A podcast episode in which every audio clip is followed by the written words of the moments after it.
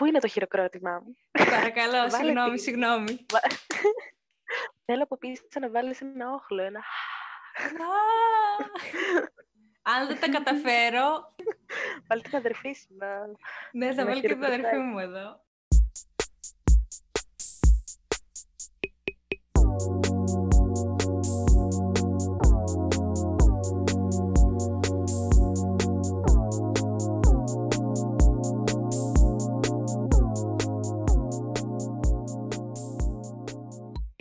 Σήμερα σε αυτό το επεισόδιο θα έχουμε και παρέα. Δεν θα είμαι μόνη μου.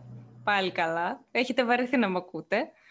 Οπότε σήμερα, επειδή θα γιορτάσουμε και την Παγκόσμια ημέρα σκέψης, ο- που περιέχει και τον προσκοπισμό και τον οδηγισμό, έχω φέρει μαζί μου τη φίλη μου, τη Γεωργία, η οποία έχει Γεια. κάνει πρόσκοπος. Γεια σου, Γεωργία. Έχω προϋπηρεσία. Τέλεια. Οπότε σκεφτήκαμε να κάνουμε μαζί το podcast, έτσι ώστε να έχει περισσότερο ενδιαφέρον. Γεωργία, τι λες να ξεκινήσουμε με ό,τι αφορά τη σκέψη; Φυσικά. Ε, ναι. Οκ, πάμε για ταινίες. Είμαι Πάμε για διαβασμένη, τα έχω ταινίες, δει λοιπόν. πολύ καλή. Τέλεια, χαίρομαι. Οπότε, τι λες να πούμε για την ταινία που σου προκάλεσε σκέψη; Λοιπόν, εγώ έχω να προτείνω το Mr. Nobody, μια ταινία όπου έχει να κάνει εμ, με το θεώρημα της πεταλούδας, θα έλεγα, ή με τη θεωρία της σχετικότητας. Εντάξει, συγχέονται όλα αυτά. Μια ταινία που αν τη δεις, πρέπει να προσέχεις 100% την ταινία. Ε, δεν πρέπει να κάνεις τίποτα άλλο για να την καταλάβεις. Θα σου κάψει λίγο τον εγκέφαλο αλλά αξίζει πιστεύω. Είναι αρκετά ρομαντική, αρκετά περιπέτεια, αρκετά τα πάντα. Όχι, πλάκα κάνω. Είναι πολύ ωραία ταινία. Δεν ξέρω τι θέλεις να σου πω και υπόθεση. Εννοείται γιατί μου την έχεις πει στο παρελθόν και πάντα σου λέω ναι, ναι, ναι, θα τη δω, θα τη δω και καταλήγω να μην τη βλέπω. Οπότε θέλω να μου ξαναθυμίσεις Ναι, την ο- υπόθεση. Ο πρωταγωνιστής μας είναι ο Τζάρετ Λέτο ή αλλιώς ο κανένας. Τον κανένα το χρησιμοποιεί γιατί πρακτικά δεν έχει σημασία το ποιος είναι. Ε, δείχνει ότι η ιστορία ξεκινάει με ένα ζευγάρι, τους γονείς του πρωταγωνιστή μας, όπου αποφασίζουν ε, για τους δικούς τους λόγους να χωρίσουν. Ε, και η ιστορία ξεκινάει με την απόφαση ενός μικρού παιδιού με το αν θα μείνει με τον μπαμπά του ή αν θα μείνει με τη μαμά του. Είναι μια ταινία η οποία χωρίζεται όχι σε δύο, ούτε σε τρία, αλλά ούτε σε τέσσερα σενάρια. Δείχνει ότι κάθε επιλογή που θα κάνει αυτό το παιδί, πώς θα καταλήξει η ιστορία του, ε, ζει ένα πολύ μεγάλο έρωτα και ταυτόχρονα δεν τον ζει, γιατί ε, διαδραματίζεται, οι ιστορίες τρέχουν συγχρόνως, ε, δι- βλέπουμε το παιδί να γίνεται έφηβος, να ερωτεύεται, βλέπουμε το παιδί να μεγαλώνει, βλέπουμε τον, έναν άντρα πια με παιδιά και ξανά πάλι έναν άντρα μόνο. Βλέπουμε όλες, από, από κάθε μικρή και μεγάλη επιλογή που κάνει, πώς θα συνεχιστεί η ιστορία. Ε, και πραγματικά είναι μια πάρα πολύ έξυπνη ταινία και σε όποιον αρέσει να καίγεται λίγο το κεφάλι του, πιστεύω ότι θα τη λατρέψει. Ναι, όντως αυτό είναι πάρα πολύ ωραίο και εμένα μου αρέσει τις ταινίες. Δηλαδή το τι θα επιλέξει ο πρωταγωνιστής. Δηλαδή έχεις μία επιλογή και μία δεύτερη και βλέπεις ότι ανάλογα με την επιλογή που κάνει αλλάζει τελείως η ζωή του από μία μικρή κίνηση. Ναι, πραγματικά και είναι, δείχνει ότι κάτι που δεν θα σε ένοιαζε, δεν θα το καταλάβαινες καν ότι είναι επιλογή. Ε, δείχνει το πώς εξελίσσεται η ζωή του. Ναι. Πραγματικά αυτά είναι, ξέρεις, τα μικρά πράγματα στη ζωή που λες αν δεν πάω σήμερα στο σούπερ μάρκετ, τι θα γίνει; Θα πάω αύριο. Αλλά Ναι. μπορεί να αλλάξει τελείως η ζωή σου άμα πας, ας πούμε, σήμερα στο σούπερ μάρκετ ή πας άλλη μέρα. Πραγματικά. Ε, κοίταξε, σε παρόμοιο μήκος κύματος είναι και οι δικές μου απόψεις. Α πούμε, στην... είναι τρεις ταινίες που θα προτείνω, αλλά θα σου πω πώς προέκυψαν. Ε, εγώ βασικά μπορεί και να το έχουμε συζητήσει μαζί, καλά με τους ακροατές αποκλείεται να το έχω συζητήσει. Ε, εμένα γενικώς με απασχολούσε πάρα πολύ το θέμα θάνατος. Δηλαδή, το, η μεγαλύτερη μου φοβία είναι ότι θα πεθάνω και δεν θα προλάβω να κάνω αυτά που θέλω. Όχι κατσαρίδες. Όχι κατσαρίδες, ούτε τα φίδια. Εμένα είναι ο θάνατος. Μιλάμε, δεν τον αντέχω. Και εκείνη τη στιγμή που έλεγα ότι εντάξει, τι είναι ο θάνατος και άρχισα να το ψάχνω λίγο το θέμα όλο αυτό, ε, βρήκα τρεις ταινίες. Είναι μια τριλογία που ονομάζεται η τριλογία του θανάτου. Και λέω, εδώ είμαστε. Καλό ακούγεται. Ακούγεται πολύ καλό και πίστεψέ μου και οι ταινίες είναι πολύ καλές. η μία, τη μία από αυτές την είχα δει στο παρελθόν και είναι το Βαβέλ. Δεν ήξερα ότι ανήκε σε μία από αυτές τις τρεις ταινίες και όταν το έμαθα είδα και τις άλλες δύο και ενθουσιάστηκα και ακόμα περισσότερο. Ε, οπότε θα σου πω ποια είναι η πρώτη ταινία από την τριλογία. Είναι το «Χαμένες αγάπες». Κανονικά λέγεται «Love is a Beach». Αλλά εμείς το, εμείς το μεταφράσαμε «Χαμένες αγάπες». Είναι... ε, ναι, σε παρακαλώ. Είναι του 2000, είναι μεξικάνικη και σε αυτή την ταινία έχει να κάνει με το αίσθημα της απώλειας. Όχι μόνο σωματικής, δηλαδή ότι κάποιος χάνει κάποιον, περισσότερο και της ε, ψυχικής. Δηλαδή, βλέπεις τρεις διαφορετικές ιστορίες, διαφορετικών ανθρώπων από διαφορετικές τάξεις και πώς ξαφνικά αυτοί συνδέονται ε, σε ένα αυτοκινητιστικό δυστύχημα. Ξαφνικά οι ζωές και των τριών συνδέονται σε αυτό. Και βλέπεις ότι και στις τρεις ιστορίες η ζωή τους συνδέεται με ένα σκύλο. Δηλαδή και στις τρεις υπάρχει η απώλεια του καλύτερου φίλου του ανθρώπου, δηλαδή του σκύλου. Και μαζί με αυτό και κάποιες ακόμα απώλειες.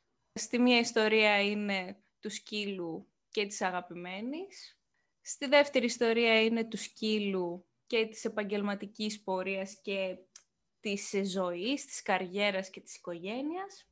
Ε, και στην τρίτη ιστορία είναι ο σκύλος και της ε, κόρης. Πολύ ωραίο. Κατάθλιψη, εντάξει, ξεκάθαρα. Ε, αλλά μου άρεσε πάρα πολύ. Η δεύτερη ταινία είναι το 21 γραμμάρια. Αυτό μπορεί να το ξέρουν και οι υπόλοιποι ακροατές, γιατί ουσιαστικά τι μας λέει. Μας λέει ότι όταν πεθαίνει κάποιος, χάνονται 21 γραμμάρια με το που πεθαίνεις. Και θεωρούν ότι αυτά τα 21 γραμμάρια είναι η ψυχή. Ε, όταν το είδα, κατάλαβα ότι έχει να κάνει πιο πολύ με το θάνατο και τη ζωή. Δηλαδή, κάτι χάνεις όταν φεύγει κάποιο αγαπημένο σου πρόσωπο, αλλά και κάτι κερδίζεις παράλληλα. Ε, Πάλι βλέπουμε τρεις διαφορετικές ιστορίες που συνδέονται πάλι σε ένα αυτοκινητιστικό δυστύχημα. Δηλαδή πάει στο ίδιο μοτίβο. Ε, και έχουμε την ιστορία της γυναίκας, την ιστορία ενός άντρα και την ιστορία του δολοφόνου που προκαλεί το δυστύχημα. Η γυναίκα αυτό που χάνει είναι την οικογένειά της από το δυστύχημα αλλά κερδίζει έναν καινούριο σύντροφο και την ευκαιρία ξανά για ζωή. Ο άντρας βλέπουμε ότι πάσχει ε, από καρκίνο και ε, χάνοντας τη ζωή του ο άνθρωπος στο δυστύχημα έχει την ευκαιρία να ζήσει. Παίρνει δηλαδή το, τα όργανά του. Ε, οπότε έχει την ευκαιρία για μια νέα ζωή, αλλά βλέπουμε ότι χάνει και την ευκαιρία του για λύτρωση. Δηλαδή εκείνος δεν ήθελε να ζήσει. Ναι, μεν βρέθηκε εδώ αλλά εκείνος ήθελε να λυτρωθεί. Και τέλος έχουμε και την ιστορία του δολοφόνου, που είναι αυτός που προκαλεί το δυστύχημα, ο οποίος χάνει την ελευθερία του και την οικογένειά του, αλλά ταυτόχρονα ξαναβρίσκει και τον εαυτό του μέσα στη φυλακή. Ωραία και αυτή η ταινία. Ε, και μετά πάμε στο Βαβέλ, που πάμε τώρα και σε διαφορετικές υπήρους, έτσι. Πριν ήμασταν, στο πρώτο ήμασταν στο Μεξικό, στο δεύτερο ήμασταν Αμερική, στο τρίτο πάμε όπου θέλεις. Πάμε Μαρόκο, πάμε Ιαπωνία, πάμε Αμερική και πάμε και Μεξικό. Κάνουμε μια βόλτα γενικώς. Και πάλι αναφέρεται στην απώλεια και δείχνει ουσιαστικά την απώλεια, πώς τη βιώνουν οι διάφορες, ε, διάφοροι πολιτισμοί και οι διαφορετικές χώρες. Ότι η απώλεια υπάρχει, αλλά ο τρόπος που την εκφράζει ο καθένας αλλάζει. Πολύ δυνατές ταινίες και οι τρεις.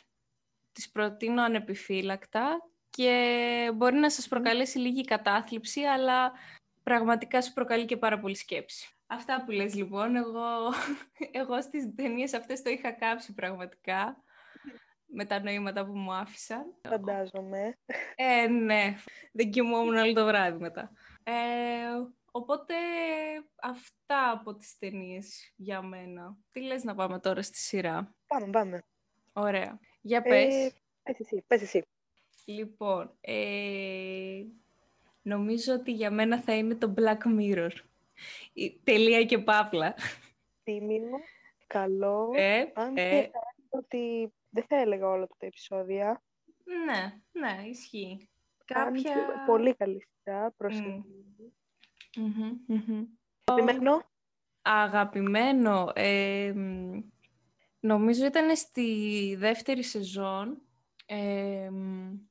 με τα απειλητικά μηνύματα που έστελνε σε έναν μαθητή, θυμάμαι, ε, μια ανώνυμη πηγή, ε, απειλητικά μηνύματα ότι αν δεν κάνεις αυτό που σου πω, θα δημοσιεύσω ένα προσωπικό σου βίντεο. Συνεχίζει η σειρά, το επεισόδιο έτσι, δηλαδή ότι θα σας απειλώ συνέχεια. Ε, το τέλος πλέον να μην το πω. Είμαι από αυτές που δεν λέει το τέλος. Δικό σου αγαπημένος στο Black Mirror? Ε, αυτό έψαχνα τώρα να σου βρω ακριβώς που βρίσκεται. Ε, το αγαπημένο μου είναι, δεν θυμάμαι σε ποια σεζόν ήταν. Ε, α, τα Λευκά Χριστούγεννα. Ένα, πιστεύω ότι ήταν, με εντυπωσίασε πάρα πολύ και είχε και μια ανατροπή που δεν την περίμενα ε, στο τέλος. Ε, που έχει να κάνει, διαδραματίζεται στο μέλλον και έχει να κάνει με την με το έξυπνο σπίτι και το ότι αφήνουμε τη συνείδηση μας πίσω και πάρα πολύ ωραίο, πολύ ωραίο, πολύ έξυπνο.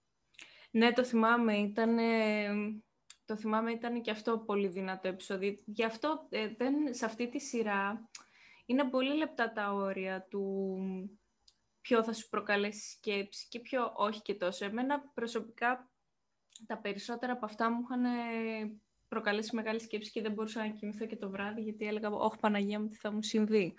Έκλεινα κάμερες, ε... έκλεινα λογαριασμούς στο Instagram, Facebook, όλα αυτά. Χαμός. Για πες τώρα δική σου αγαπημένη. Λοιπόν, μακράν ε, η αγαπημένη μου σειρά γενικά θα έλεγα. Ε, όχι μόνο για την ημέρα σκέψης, ε, θα πω το Dark ή αλλιώς το σκοτάδι. Υπάρχει στο Netflix, είναι τρεις σεζόν από δέκα επεισόδια κάθε σεζόν. Μία βαριά σειρά, μία γερμανική βαριά σειρά θα πω, ε, όπου η ιστορία μας ξεκινάει με μία οικογένεια η οποία εξαφανίζεται ένα παιδί. Ε, και αυτό το παιδί ανακαλύπτουμε μέσα από τη σειρά ότι δεν εξαφανίστηκε γιατί κάποιος το απήγαγε, δεν εξαφανίστηκε γιατί κάποιος ε, ήθελε να του κάνει κακό.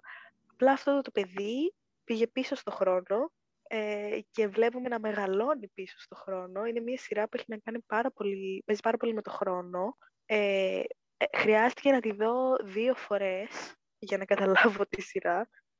Ε, μπορεί και τρεις, τώρα που το σκέφτομαι. Ε, πολλοί χαρακτήρες, πολλά πράγματα που συμβαίνουν.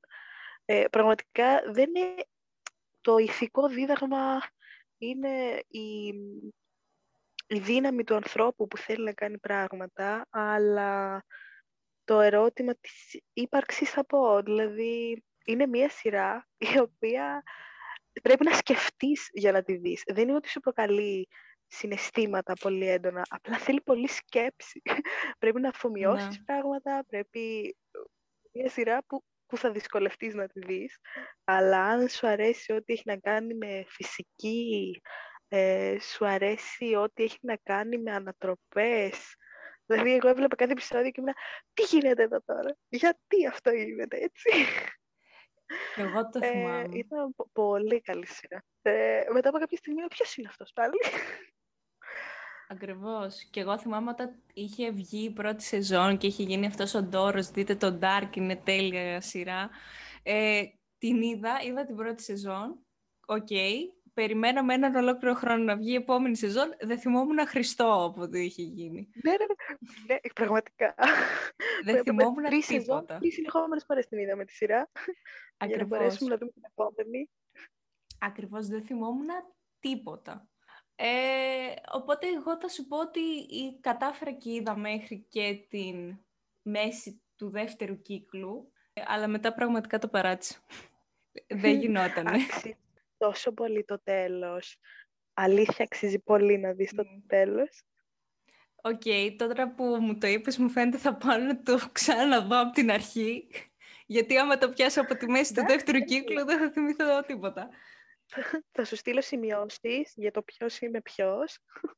Ε, πρέπει, νομίζω σε αυτό πρέπει να φτιάξουμε ένα χάρτη του γενεολογικού δέντρου όλων των οικογενειών. Γιατί... Έχω, άμα θες. Τέλεια. Ακόμα καλύτερα να μην ζοριστώ κιόλας. Πραγματικά, ε, για όσους δεν την έχουν δει τη σειρά, ε, για να καταλάβουμε τι λέμε, γιατί εμείς γελάμε ότι δεν αναγνωρίζουμε πρόσωπα. Ε, το point είναι ότι σε αυτή τη σειρά δείχνει ένα χαρακτήρα. Μιλάμε για το 2020 και αυτή η σειρά ταξιδεύει στον χρόνο 30 χρόνια, αν δεν κάνω λάθος. Και ναι, δείχνει, ναι. για παράδειγμα, έναν μεσήλικα ε, που είναι 60 χρονών, 55 περίπου, και τον δείχνει ε, 30 χρόνια πίσω, δηλαδή όταν ήταν στο Λύκειο περίπου, εκεί, και μετά θα τον δείξει και μωρό. Θα το δείξει, ξέρω να είναι 5-6 χρονών. Ή θα πάει ακόμα πιο πίσω η σειρά, θα τον δείξει αγέννητο και θα δείξει τους γονείς του ε, μικρούς. Οπότε μιλάμε για τους ίδιους χαρακτήρες μέσα στα, στα χρόνια και απλά γι' αυτό χρειάζεται ένα γεωνολογικό δέντρο για να δεις ότι «Α, αυτός είναι αυτός τότε, α, αυτός είναι αυτός τότε». Ακριβώς, γιατί μετά πέρα από τους ε, πρωταγωνιστές που υπάρχουν στο τώρα, σου δείχνει ας πούμε ότι είναι και η γιαγιά πρωταγωνίστρια στο τώρα, αλλά η γιαγιά έχει γεννηθεί το 1940, οπότε πάμε πάλι πίσω. Κάτσε να δούμε και τη μαμά της γιαγιάς το 1940. Η μάνα της δεν ήταν το 1940 παιδί, πάμε άλλα 30 χρόνια πίσω. Γίνεται όλο αυτό. Ε, μπορεί, να... μπορεί να ακούγεται πάρα πολύ μπέρδεμα, αλλά αξίζει τόσο πολύ. Αξίζει πάρα πολύ να τη δείτε. Ναι, είναι, είναι πολύ καλή σειρά και κάνει αυτό ακριβώς. Μας δείχνει δηλαδή ότι το σύμπαν είναι ένας φαύλος κύκλος, είναι μια αλυσίδα. Αν ταράξεις αυτή την αλυσίδα, ταράζονται τα πάντα. Αχ, πολύ καλή σειρά κι αυτή. Λοιπόν, νομίζω φτάσαμε και στο κομμάτι του βιβλίου. Γεωργία. ε, εγώ το βιβλίο που έχω είναι της τρίτης λυκείου φυσική, η χημεία, η βιολογία. Καλά, εντάξει. Ε, εγώ δεν διαβάζω. ναι. Έχω διαβάσει ναι. τρία-τέσσερα βιβλία μετρημένα. Οπότε δεν μπορώ να σε βοηθήσω σε αυτό. Κοίταξε, η αλήθεια είναι ότι τα βιβλία του σχολείου είναι και αυτά που μας καίγανε τον εγκέφαλο στην κυριολεξία. Ε, οπότε το καταλαβαίνω. Έχεις ένα point σε αυτό. Πραγματικά τρίτη, τρίτη ηλικίου φυσική, όχι μου έκαψε τον εγκέφαλο. Τον αποτελείωσε, θα έλεγα. Πραγματικά. Ε, έτσι. Εγώ, κοίταξε, έχω να σου προτείνω. Ξέρω ότι δεν σ' αρέσουν, ότι δεν είσαι και πολύ φαν. Είσαι φαν της ταινίας και της σειράς, να πω την αλήθεια. Πραγματικά. Αλλά ε, επειδή μπορεί να σ' αρέσει αυτό το βιβλίο, εγώ θα στο προτείνω και αν θέλεις θα στο δώσω κιόλας. λοιπόν, είναι του Πάνου Σόμπολου, ο οποίος ήταν mm αστυνομικός ρεπόρτερ, εντάξει πλέον έχει βγει στη σύνταξη ο άνθρωπος, ε, και λέγεται «Τα εγκλήματα που συγκλώνησαν την Ελλάδα». Μιλάμε για πραγματικά εγκλήματα, πραγματικές υποθέσεις, αληθινές, οι οποίες έχουν συγκλονίσει την ελληνική κοινωνία. Πηγαίνουμε από τις αρχές, νομίζω, που ξεκίνησε να είναι δημοσιογράφος στο αστυνομικό ρεπορτάζ και καλύπτει πάρα πολύ ωραίες υποθέσεις. Εγώ θα σου πω ποιο ήταν αυτό το στοιχείο που με έβαλε στη σκέψη. Το ότι σε όλες τις υποθέσεις οι δολοφόνοι, όταν πλέον απολογούντουσαν, όταν φτάναμε στο σημείο του φόνου, λέγανε ότι ξαφνικά θόλωσα, δεν ήξερα τι έκανα και επανήλθε η συνείδησή μου μετά από πέντε λεπτά, ένα τέταρτο, ανάλογα στον καθένα. Και με είχε βάλει στη σκέψη πώς ξαφνικά γίνεται να έχεις ένα blackout ολικό, να μην καταλαβαίνεις τι κάνεις και ξαφνικά να ανοίγεις τα μάτια σου και να βλέπεις μπροστά σου έναν άνθρωπο ταριχευμένο, ε, μέσα σε σακούλες τα διάφορα μέλη του. Μου είχε κινήσει την περιέργεια πώς γίνεται ξαφνικά να παθαίνει κάποιος blackout, να μην ξέρει τι κάνει και μετά να επανέρχεται και να λέει ότι εγώ είμαι αθώος γιατί δεν καταλάβαινε τι έκανε εκείνη τη στιγμη Καλό ακούγεται η αλήθεια είναι. Δεν είναι τόσο πολύ μυθιστόρημα. Σε βάζει από μόνος του στο να κάτσεις να το σκεφτείς. Εκείνος απλώς το μόνο που κάνει είναι να εξιστορεί τις υποθέσεις. Πολύ καλό βιβλίο και νομίζω έχει βγάλει και άλλα δύο. Το ένα νομίζω ήταν με ε, δυστυχήματα που είχαν συμβεί πάλι στην Ελλάδα. Το τρίτο, συγγνώμη, δεν το θυμάμαι. Θα πρέπει να το ψάξω. Να, είναι αυτό που έχω διαβάσει. Α, είναι αυτό, ναι, μπράβο. Ε, αλλά είναι εξαιρετικός ε, και αστυνομικός ε, ρεπόρτερ ήταν και σαν συγγραφέας είναι πάρα πολύ Και αν καταφέρω να σου προ... Α, το βρήκα και είναι οι αστέρες του εγκληματικού πανθέου. Άρα λογικά έχει να κάνει πάλι με εγκληματίες. Ε, μάλλον. μάλλον. Δεν το έχω διαβάσει. Τέλειο. Οπότε, ξέρεις, τώρα θα διαβάσεις εσύ το πρώτο και εγώ θα πρέπει να διαβάσω τα άλλα δύο. Εντάξει. Ε, Δώσαμε αυτή την υπόσχεση. Οπότε, πάμε και στη μουσική, αγαπητή ε, Γεωργία. Και δεν πάμε; Πάμε. Για πες τραγουδάκι. Ε, νομίζω στο είχα στείλει κιόλας. Λέγεται Thinking of You. Αχα. Του Έλιας. Καλά το λέω. Έλιας. Έλιας, yes. Ελπίζω να μας ακούει. Θα ζητήσω ένα συγγνώμη. Ένα πολύ ωραίο τραγουδάκι. Ήρεμο. Ναι, ήταν πάρα πολύ ωραίο τραγούδι και υπήρχε και μια περίοδος που ακουγόταν και πάρα πολύ πριν ένα χρόνο, δύο χρόνια πολύ γνωστό κάποια στιγμή. Οπότε θα, θα το βάλουμε τώρα να το ακούσουμε λίγο, έτσι να χαλαρώσουν λίγο και οι ακροατές. I've been drowning night How you wonder if you are still on my mind It's a little too late to be nice. So you wonder if you are still on my mind.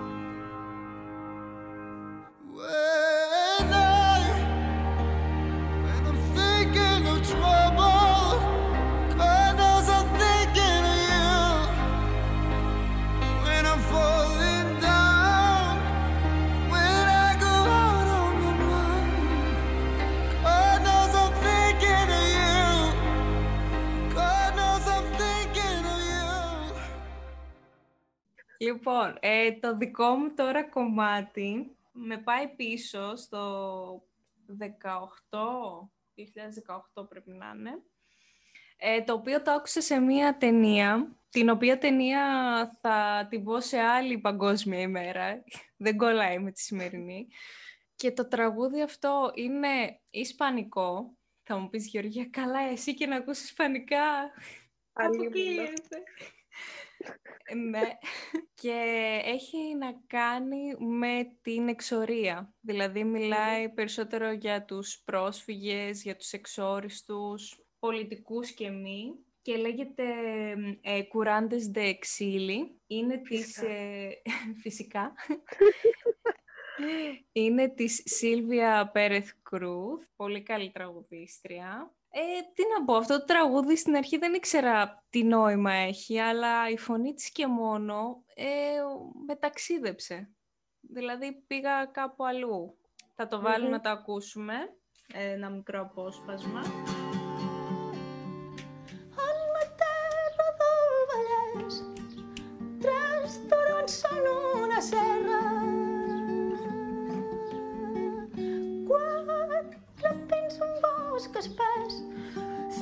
Νομίζω ότι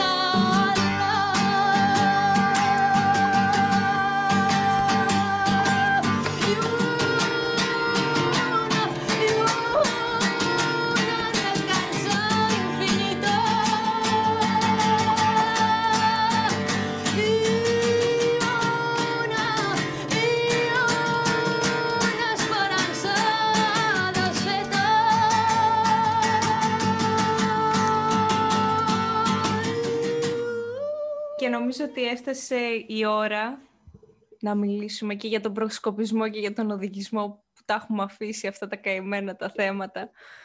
Είναι και η Παγκόσμια ημέρα της Βρεγεωργία. Οπότε, εγώ δεν έχω να ξέρεις καμία επαφή με τον προσκοπισμό. Ε, εγώ, κάτι έχω, κάποια χρόνια. Τέλεια. Ε, θέλω βασικά να μου πεις τι είναι ο προσκοπισμός. Ε, Για σένα περισσότερο για μένα είναι ένα τεράστιο πάρτι, ένα τεράστιο παιχνίδι μάλλον, ε, σαν παιδί και όχι μόνο σαν παιδί, σαν έφηβη και μετά και σαν ε, ενήλικη θα πω. Ε, είναι μια εμπειρία που την προτείνω επιφύλαχτα ε, σε όλους τους ε, μικρούς μας φίλους θα πω ε, παιδιά, ανήψια, ξαδέρφια, ό,τι έχετε να τα πάτε. λοιπόν, ε, λοιπόν, ο προσκοπισμός τι είναι; Καταρχάς να πούμε ένα χρόνια πολλά. Σαν σήμερα γεννήθηκε ο Μπέιντεν Πάουελ, ο ιδρυτής του προσκοπισμού. Αυτό που αξίζει να αναφερθεί, αυτό που είχε πει ήταν ότι αν βρίσκεσαι σε ένα μέρος, αυτό άφησε το καλύτερο από ό,τι, τον, από ό,τι το βρήκες ε, και αυτό είναι και το νόημα του προσκοπισμού. Δηλαδή, πέρα το ότι μαθαίνεις την φύση, μαθαίνεις, κάνεις φίλους, ε, μαθαίνεις να ανεξαρτοποιείσαι, γιατί προσπαθείς να προσέχεις μόνος σου τον εαυτό σου. Ε, είναι κυρίως ένα παιχνίδι ο προσκοπισμός. Κάνεις πολλές συνδρομές, φίλους από όλη την Ελλάδα και όχι μόνο από την Ελλάδα. Ε, μιλάμε για 40 εκατομμύρια εγγεγραμμένα μέλη παγκοσμίως σε 162 χώρες. Πραγματικά wow. είναι μη κερδοσκοπικό, πραγματικά είναι ένα παιχνίδι. Ε, και για πες μου, εγώ δηλαδή κάθε φορά που μου λέγανε φίλοι μου, ξέρεις, είμαι πρόσκοπος, σκεφτόμουν, ωραία, κάθε Σαββατοκύριακο πηγαίνει εκδρομή, ενώ εγώ κάθομαι σπίτι μου. Όχι, δεν είμαστε αυτό. Επίσης, δεν είμαστε και αυτό που φαίνεται στις ταινίες, που δεν πουλάμε μπισκότα από πόρτα σε πόρτα. Τέλεια, γιατί εγώ αυτό έβλεπα και έβλεπα δηλαδή εκδρομές και μπισκότα. Όχι, λοιπόν. Καταρχάς να πούμε και, ένα, και για τους, για τους οδηγούς. Ε, δεν, δυστυχώς δεν μπορώ να πω πολλά, γιατί ε, δεν ήμουν οδηγός δεν ε, ξέρω πολλά πράγματα. Ε, το μόνο που ξέρω να πω είναι ότι ο Μπέιντεν Πάουελ έκανε τους προσκόπους και η γυναίκα του έκανε τους οδηγούς ε, και τότε που δημιουργηθήκαν οι πρόσκοποι ήταν καθαρά τα αγοράκια και οι οδηγοί ήταν καθαρά τα κοριτσάκια. Βέβαια με την παρόλο των χρόνων Ε, όπως καταλαβαίνεις, γίναμε ανάμεικτα. Δεν είναι κακό. Καλύτερο εγώ το βρίσκω. Δεν υπάρχει, ξέρεις, το φίλο ανάμεσα. Άλλο τι μπορεί να αντιπροσωπεύει η γυναίκα και ο άντρας, αλλά νομίζω είναι καλό ε, να υπάρχει αυτό. Αυτό που γενικά οι πρόσκοποι δεν αναγνωρίζουν ε, φίλο, θρησκεία, χρώμα, οτιδήποτε θα μπορούσε να σε ξεχωρισει Οτιδήποτε θα μπορούσε να σε ξεχωρίσει, δεν υπάρχει αυτό το πράγμα για τους προσκόπους και πολλές φορές έχει παρεξηγηθεί κιόλας για αυτόν τον λόγο. Ε, είναι αυτό που σου έλεγα όταν το πρωτοσυζητήσαμε ναι, για την ναι. Σωστό. Ε, που θα το προτείνω μετά σαν τραγουδάκι. Τέλεια. Ε, και θέλω να μου πεις εσύ, αν σου λέγανε τώρα ότι για ένα 24ωρο θα μπορούσες να γυρίσεις πίσω το χρόνο και να είσαι πάλι Τι θα επέλεγες να κάνεις; Τι θα επέλεγα να κάνω; Λοιπόν, ε, μακράν η αγαπημένη μου στιγμή σαν πρόσκοπος ήταν 2015, Δευτέρα Λυκείου, Κέρκυρα, εγώ και άλλα 2.500 παιδιά Λυκείου συναντηθήκαμε στην Κέρκυρα, όλοι οι πρόσκοποι της Ελλάδας, ε, μάλλον οι ανιχνευτές, να είμαστε σωστοί, της Ελλάδας. Βρεθήκαμε εκεί, κάναμε ένα τεράστιο πάρτι, ένα ένα, ένα υπέροχο τετραήμερο που τραγουδήσαμε, χορέψαμε, μάθαμε το νησί, παίξαμε όλοι μαζί. Ε, είχαμε κάνει κατάληψη σε τρία σχολεία και ήμασταν σε σχολεία. Τέλειο. Ε, τόσους πολλούς φίλους, τόσες πολλές γνωριμίες, τόσο ωραίες αναμνήσεις σαν παιδί. Πραγματικά. Αυτό εκεί θα, θα ξαναγύρναγα πάρα πολύ ωραία. φορά. Ναι, ναι, πολύ ωραίο αυτό. Νομίζω και εγώ άμα ήμουν Δευτέρα Λυκείου και γινόταν ένα πάρτι με κοντά 3.000 άτομα, θα είχα πάθει κι εγώ σοκ. Πραγματικά. Τέλειο. Οπότε, για πες μου ταινία.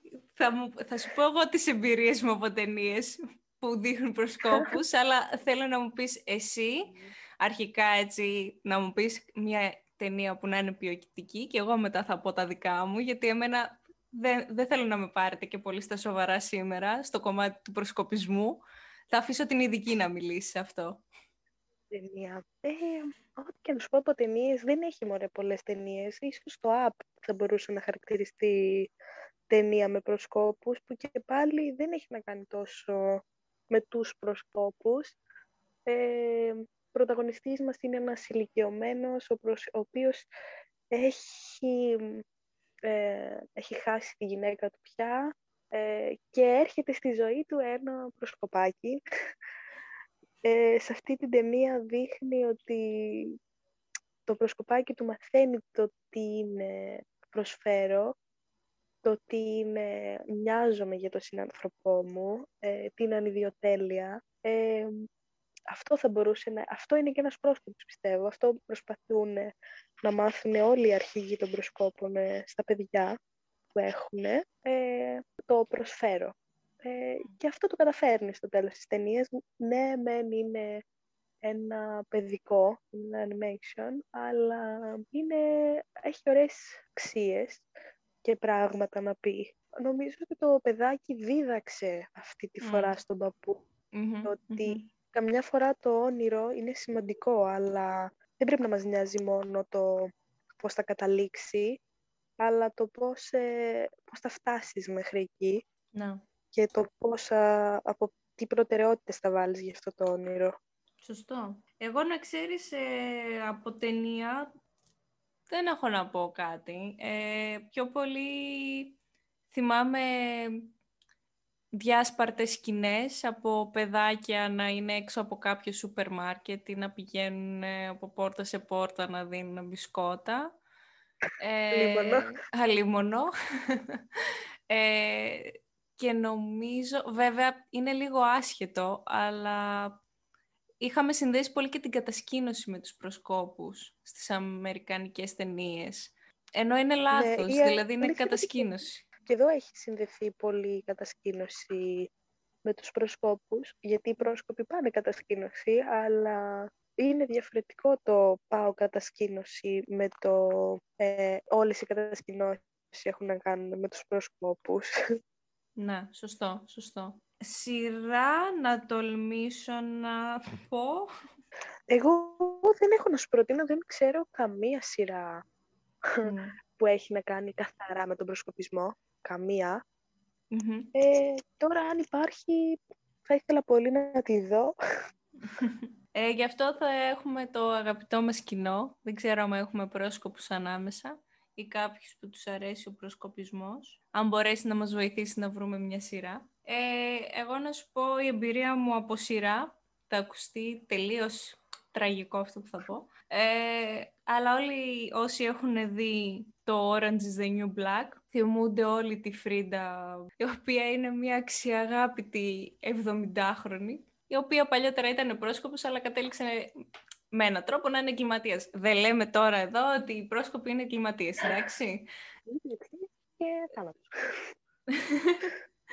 ε, προσφορά, αλληλεγγύη, δολοφονία. Και ε, όχι, δεν λέμε αυτό, γιατί εντάξει, μέσα στην ταινία υπάρχουν κι άλλες. Υπάρχουν κομμότρες, υπάρχουν μαγείρσες που καταλήγουν να είναι εγκληματίες. Δεν λέμε τώρα ότι όποιος κάνει αυτά τα επαγγέλματα θα καταλήξει στη φυλακή, αλλά τι να πω, εμένα, εμένα εγώ αυτό έχω να πω από σειρά που έχω δει κάποιο πρόσκοπο μέσα. Ε, οπότε ναι. πάμε στη... στο βιβλίο. Λοιπόν, από τα λίγα βιβλία που έχω διαβάσει, που είπαμε ότι είναι μετρημένα στα δάχτυλα, ένα βιβλίο ε, που έχω να πω είναι το βιβλίο της ζούγκλας του Κίπλινγκ. Ε, για την ακρίβεια δεν είναι ένα βιβλίο, κλασικό βιβλίο. Ε, έχει πολλούς μικρούς μύθους ε, και χρησιμοποιεί ζώα με ανθρωπόμορφο τρόπο ώστε να διδάξει μαθήματα ηθικής ε, χωρίς να προσβάλλει κάποιον και να προσωποποιήσει, προσωποποιήσει πρόσωπα. Ε, ένα βιβλίο το οποίο μιλάει για πολλές αξίες και για ρατσισμό, βιβλίο το οποίο σου μαθαίνει ότι δεν πρέπει να βλέπεις κάποιον μόνο επειδή έχει αυτό το χαρακτηριστικό που έχει. Ένα βιβλίο που ε, ο Walt Disney μετά το πήρε και το έκανε ένα υπέροχο καρτούν. Ε, ναι. Ένα βιβλίο που ίδιος ο Baden Powell ζήτησε την άδεια για να μπορέσει να το συνδέσει με τους προσκόπους. Ε, ένα βιβλίο που είναι για παιδιά, αλλά πραγματικά θα έπρεπε να το διαβάσουν πολύ για να μην γίνονται αυτά που γίνονται, θα πω. Σωστό. Εγώ θα πω σωστός σε αυτό. Ε, γιατί, κοίτα, εγώ δεν έχω διαβάσει το βιβλίο. Έχω δει την ταινία. Έχω δει το παιδικό, το original. Ε, δεν είδα μετά πάλι που ξαναβγήκε με άνθρωπο πλέον το Mowgli και animation ε, τα ζώα. Ε, αλλά εντάξει, ήταν φοβερό με τρομερό νόημα. Ακόμα και το παιδικό. Έχει πολύ ωραία νοήματα μέσα και εκτός από την ιστορία του Μόγλη, που ο Μόγλη είναι ένα πολύ μικρό κομμάτι σε αυτό το βιβλίο, ε, πραγματικά είναι πολύ μικρή μύθη μέσα και είναι πολύ, πολύ καλό. Πολύ καλό. Οπότε να το διαβάσουμε. Ε, εγώ δεν το έχω. Γεωργία, άμα το έχεις, όπως μου είπες, θα κάνουμε μια ανταλλαγή. Οκ, okay, αμέν.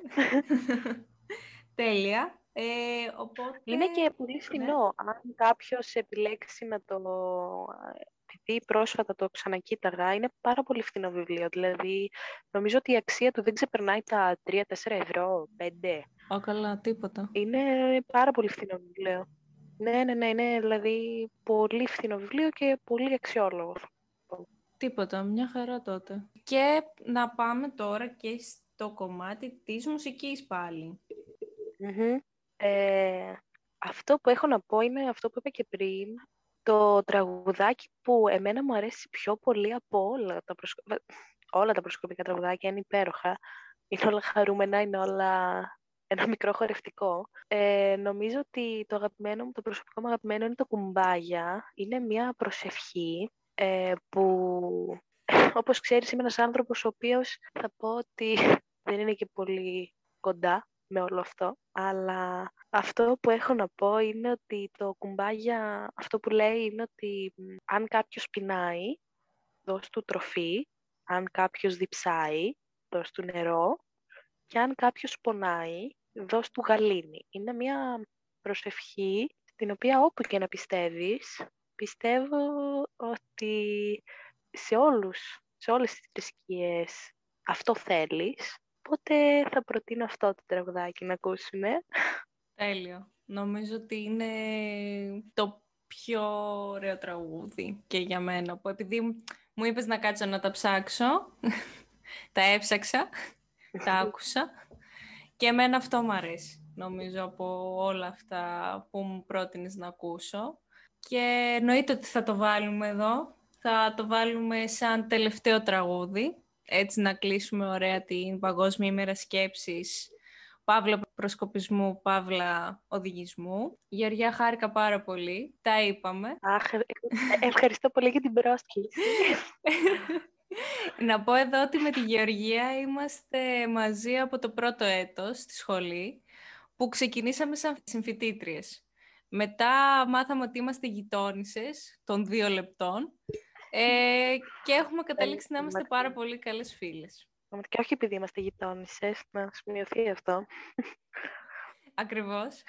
Ε, και χαίρομαι πάρα πολύ που ήρθες, που τα είπαμε, έστω και από μακριά, λόγω της κατάστασης τώρα με κορονοϊό και μέτρα και τα λοιπά και τα λοιπά. Ε, εντάξει, θα περάσει και αυτό. Έτσι, εύχομαι να τα πούμε πάλι όλοι μαζί από κοντά, με την υπόλοιπη παρέα. Πραγματικά. Λοιπόν, ε, θα τα πούμε. Θα τα πούμε. Χαρήκαμε πάρα πολύ. Ήταν η Γεωργία και ήμουν η Αλκιόνη. Ε, ήταν η Παγκόσμια ημέρα. Σήμερα την τιμήσαμε όσο τίποτα άλλο σε όλα τα κομμάτια της. Επισόδιο 50 λεπτών. Επισόδιο 50 λεπτών. Πω πω, εντάξει. Εγώ θα το μοντάρω, οπότε μην αγχώνεσαι. Ναι, λοιπόν, α, μας αφήνετε τα σχόλια στο λογαριασμό μου στο Instagram, Αλκιόνι κάτω Παύλα Σάρτς. Αν θέλετε να αφήσετε και κάποιο σχόλιο για τη Γεωργία, μπορείτε να στείλετε σε μένα και θα τις το μεταφέρω. Ε, και θα τα πούμε στο επόμενο podcast. Σας φιλώ, σας χαιρετώ. Γεια σας! Bye.